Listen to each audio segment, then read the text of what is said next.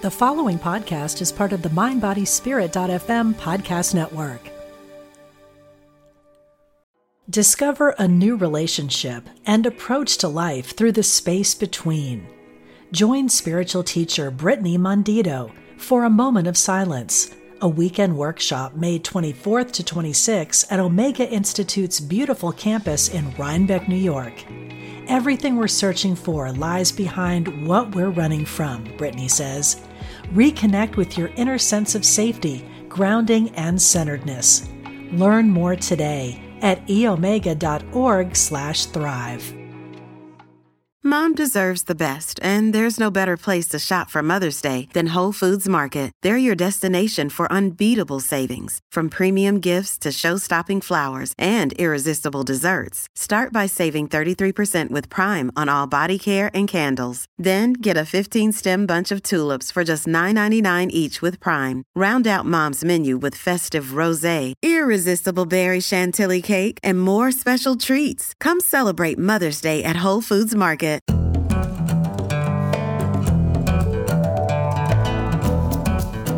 From Spirituality and Health magazine, I'm Rabbi Rami, and this is Essential Conversations. Our guest today, Sue Stuart Smith, is a psychiatrist, avid gardener, and author of The Well Gardened Mind The Restorative Power of Nature. The book is available in hardcover and print, but also in audio, where she reads the book to us. And as you'll see, her voice is fantastic. and though I read the book in print, I want to hear her read it to me. Sue Stuart Smith, welcome to Essential Conversations. I'm very, very pleased to be with you today. Well, I'm really happy to have you with us. I'm very interested in gardening. I watch my wife garden. That's as close as I get to gardening. I water it sometimes, but you take it so much deeper. And I'm, I'm really just really fascinated by what you wrote, and I, and I want to have you share it with all of our listeners. So let me start with this. Early in the book, you reference the Garden of Eden. When you reference the Garden of Eden, now you're in my backyard. So in Genesis 2:15, the Bible says that the purpose of humanity is to nurture and protect the garden. People are, according to the author of that Bible passage, were created to be gardeners. So, how did it happen that we lost this, I think, lofty goal and our sense of gardening sort of fell to what you call, or uh, the way you put it, it was trivialized as a nice hobby? How did it go from the purpose of humanity to this hobby? Oh my goodness, that's an awful lot of history in between, isn't it? Um, so so I think I think there's something very important around um, you know how how we value nature and how we value the goodness in nature and the riches in nature, and that at some point we lost sight of, of, of our sort of need to protect and nurture that. And of course, this is more relevant than ever before today uh, with the with the climate crisis and loss of biodiversity. And I think what I found interesting in researching the book was sort of tracing different moments in history when people really got back in touch with that. So, for example, I write about Hildegard of Bingen, who invented a new word, viriditas, to to describe how the greening of the world and the greening of the human spirit were interlinked. The Benedictine monks, for example, too. And then right up to other times when, we seem to rediscover these our need for nature and our need to nurture nature. Very often, this happens following natural disasters or wars or other kinds of crises. So, you know, in, in Hebrew, and I can imagine listeners rolling their eyes, but bear with me with this. So, in Hebrew, the word for earth is Adama, and the word for human is Adam. It's like the relationship between the word earth itself and the notion of earthling, that people are earthlings. And as a psychiatrist, I'm curious how you react to this notion, my idea, that the more cut off we are from the earth, the more cut off we are from ourselves. We we lose our own soul as we lose our connection to the soil. I would agree with that wholeheartedly. And I think one can look at it through a spiritual lens. But increasingly, with, with modern science, we're, we're learning about it through a scientific lens as well. Um, and of course, this, this, this is a very ancient truth that many people have been advocating that in, in the past. You know, ancient civilizations, for instance, understood that connection. But it's only kind of more recently, living in a scientific age, that we're beginning to wake up to how embedded in nature we are, that we evolved in nature, and that various aspects of, our, our, brain functioning, our immune functioning, our physiology are, are so closely tuned to the natural world that when we're deprived of it, you know, our health really deteriorates too.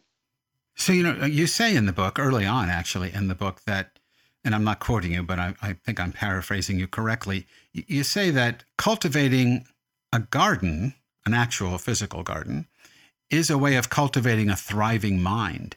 So, is there evidence? I mean, this seems anecdotally right to me, but is there evidence as a scientist? Do you find evidence that, you know, when you're digging in the dirt, when you're planting, when you're just even watching things grow, I'm fascinated by watching the bees come and pollinate the, the flowers that my wife has around her vegetable garden. Does it change brain chemistry? Does it release something in us when we're doing this? Yes, I think it undoubtedly does, but um, it's important not to construct too simplistic a model about it. I think, first of all, just one of the most important aspects of spending time in a garden, as well as gardening, is the feeling of being connected the web of life. You know, there's there's so much life around you. Um, so so gardens, for instance, help counteract feelings of isolation, which can be very important for people in hospitals, for example. At the same time, you know, I mentioned earlier about the science and the brain. We know that spending time in green nature, and it doesn't need to be very long, and 20 or 30 minutes is enough to get these kind of effects. Studies have shown is that blood pressure reduces, people's heart rates come down a bit, their salivary cortisol levels fall and return to you know more a more healthy state the stress hormone cortisol, so we don't want too much of it. So we know that, that nature is influencing us on that level. And the reason for that is it is originally a survival advantage. That if if we're for our remote sort of prehistoric forebears to be in a flourishing landscape, if you felt relaxed, if you felt, if you had endorphins being released and serotonin being released, and maybe some dopamine because there was a lot of richness there to explore, and seek out, then actually you were more likely to stay there. So the survival advantage is is in this co- combined effect of you know what's good for us in one way is also good for us in our internal kind of um, I don't know whether what we want to call it, but inter- internally the brain, the immune system, our own kind of ecosystem, really. It seemed to me that as I was reading the book, I mean, I, I've been meditating since I was 16 years old, and I'm almost 70. So I've been meditating a long time. I'm not just a meditator, I read about it, I'm interested in the science.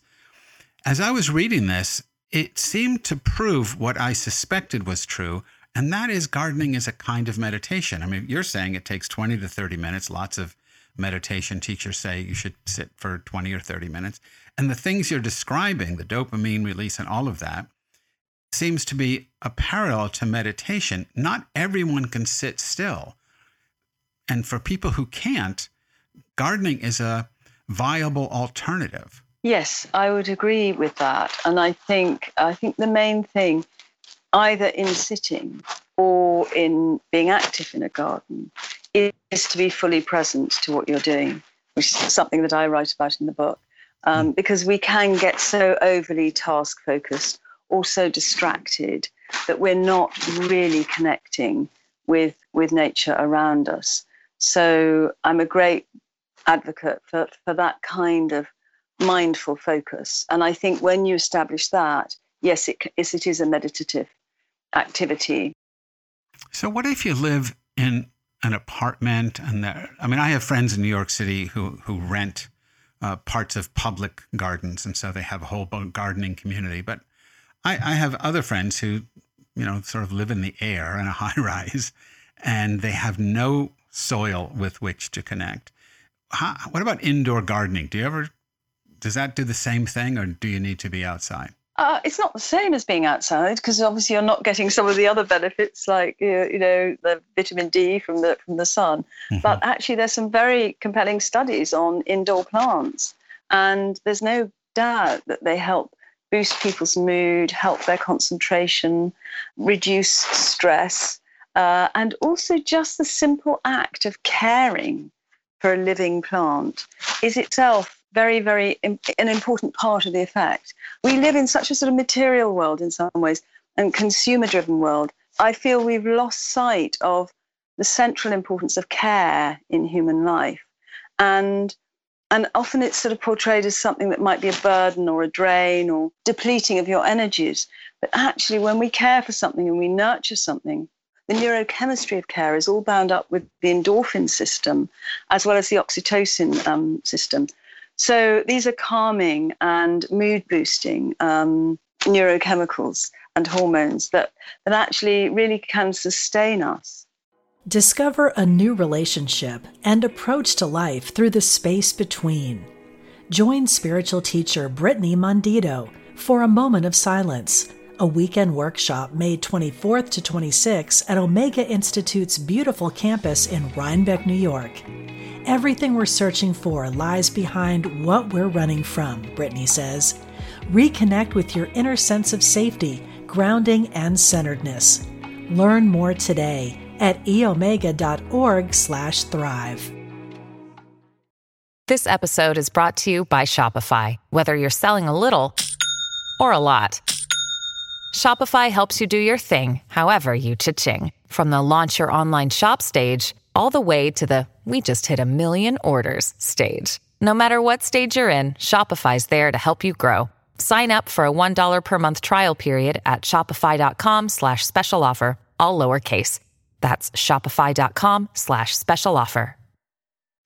Yeah, my, my, I work out of my home office. My home office is surrounded by, I mean, I've got plants everywhere. They live despite me.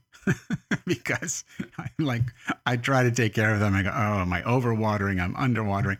But I absolutely have this sense of I'm their caretaker. They they need me. Right? The sun is coming through the windows. They don't need me for that. But they do need me for water. They do need me to repot them periodically, all that. And there there is something similar in my relationship to plants than that there is in my relationship to to dog, to my dog another living being that that seems to need me. So yeah, I think I, I, I w- I'm suggesting to anyone who's listening who doesn't have a garden or, and doesn't sort of overwhelmed maybe by the idea of setting up a garden outside to start with plants on the inside just to, to, uh, to... yes I, I agree. I agree. I think it's a very good way to start. And also to i mean the most important thing is to make sure you've got plants that really will thrive you know, in whatever the light levels and the temperature right. levels are, um, wherever you're living. But also, um, I like what you were saying about feeling you know, the plants need you. And that's a very, very important part of the, the therapeutic effects of horticulture, um, particularly for, for people who who who need to be looked after in other ways.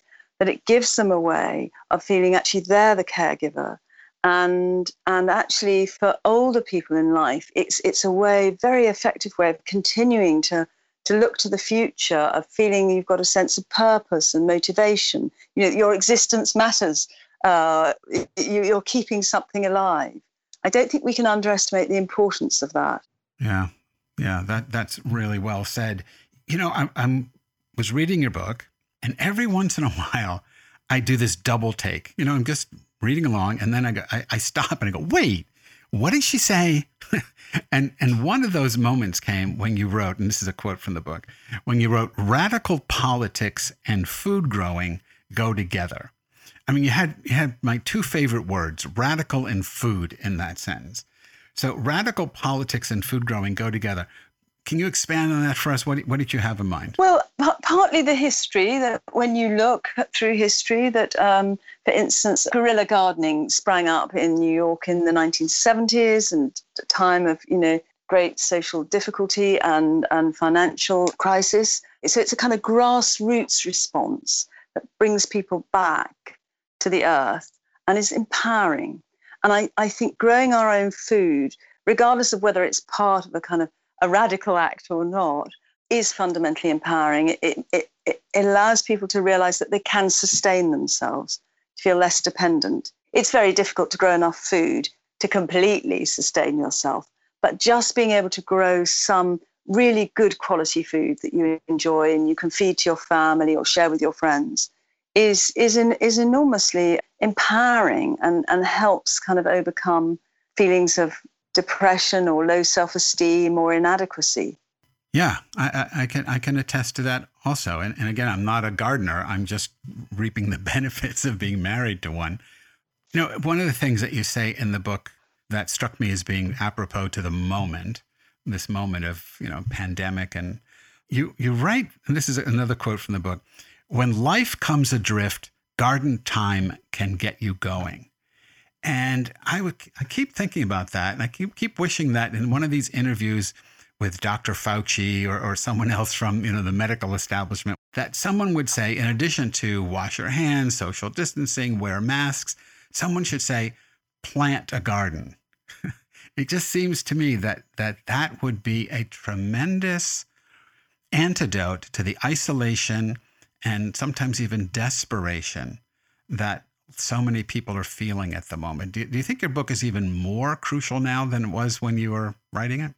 Yes, I do. Yes, I do. And that's been one of the extraordinary things about launching this book at this moment in time. Because as you say, I, I wrote various things in the book. I sort of I look back at something and think, oh my goodness, did I say that? Because it seems so so enormously relevant now.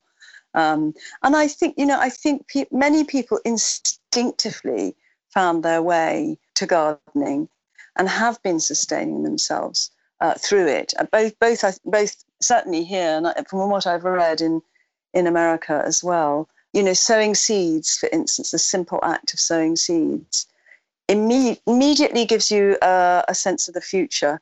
You know, you, you you know you can begin when our lives when there is when the future is so horribly uncertain. When you're beginning to plan a garden, it gives you that sense of something that will be coming on in two or three months' time, and something to look forward to. And you know what most gardeners say is that when they get to the fall, the way they they way you know managing that and managing the cycle of life in the garden, which we we have to get in tune with. Nevertheless, you you can you can actually look forward to spring. You can begin to plan as well. And I think that effect, where when we're living in such uncertain times, is enormously stabilizing. Let alone the effects, the other effects of, of you know, let's say natural beauty on us, um, which I think is also very important. You know, thinking about the COVID 19, thinking about all the lives that have been lost, you mention, and I may be mispronouncing this, but Michel de Montaigne. it sounds very strange when I try to do a French accent, but the 16th century French essayist. And you have this great quote from him in the book. He writes, I want death to find me planting my cabbages, but careless of death and still more of my unfinished garden. His syntax is a little different. I'm going to read it again. I want death to find me planting my cabbages, but careless of death, and still more of my unfinished garden. So, what do you hear in, in his words? I hear all sorts of things actually, but I, I think the thing I, I, want to focus on is is a, a, concept that comes later in that chapter, which is um, generativity and and it links with with with what I was saying um, before that the gardener is going forward, you know, and doing something creative, and that we we can't be too controlling or too attached to it either. And so I think there's some, something there about you know I'm so he's so immersed in what he's doing with his cabbages. Death is not oppressing him. That I think is is a very helpful thing. Any time when we feel oppressed or troubled, uh, you know you're focusing on creating life and you know nourishment as well and and you know it's a process it's not a product as well that that for me is what i take from it yeah i think that's very important that this, this distinction between a process and a product that we are so product oriented but really reality itself is a process we're just about out of time i want to ask you to read to us. I mentioned that your book is available as an audiobook. And I'd like to end our conversation with listening to you read the close of the book. I found the last two paragraphs, I mean, they were very comforting. They were, they were satisfying somehow. And we're going to let that be the last word of our conversation. So it's the closing two paragraphs of the well gardened mind, a restorative, the restorative power of nature. In this era of virtual worlds and fake facts, the garden brings us back to reality, not the kind of reality that is known and predictable. For the garden always surprises us, and in it we can experience a different kind of knowing, one that is sensory and physical, and which stimulates the emotional, spiritual, and cognitive aspects of our being. Gardening is, in this sense, simultaneously ancient and modern. Ancient because of the evolutionary fit between brain and nature, and also ancient as a way of life that lies between foraging and farming, that expresses our deeply inscribed need to attach to place. Modern because the garden is intrinsically forward looking, and the gardener is always aiming for a better future. Cultivation works both ways. It is inward as well as outward. And tending a garden can become an attitude toward life in a world that is increasingly dominated by technology and consumption. Gardening puts us in a direct relationship with the reality of how life is generated and sustained, and how fragile and fleeting it can be. Now, more than ever, we need to remind ourselves that first and foremost, we are creatures of the earth. Our guest today, Sue Stuart Smith, is the author of The Well Gardened Mind The Restorative Power of Nature. You can learn more about her work on her website, suestuartsmith.com. Sue, thank you so much for sharing your wonderful insights into gardening and spirituality with us on Essential Conversations. Thank you for having me. I really enjoyed our conversation. It was lovely. Well, so did I. Thank you. Essential Conversations with Rabbi Rami is the bi weekly podcast of Spirituality and Health magazine.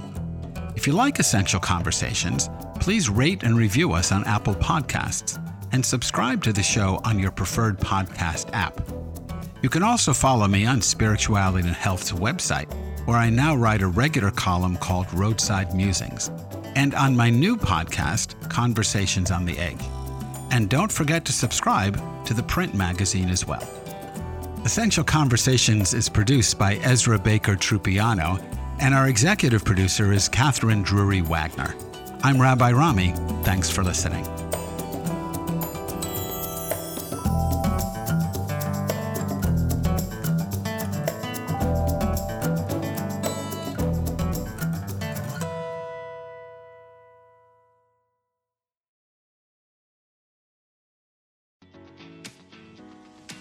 I'm Victoria Moran. Since we launched the Main Street Vegan podcast back in 2012, lots more people have discovered the way that moving in a vegan direction can infuse our lives with vitality, spirituality, and compassion. My guests are experts on every aspect of making this work in your real life and our real world. Join us for Main Street Vegan here on mindbodyspirit.fm.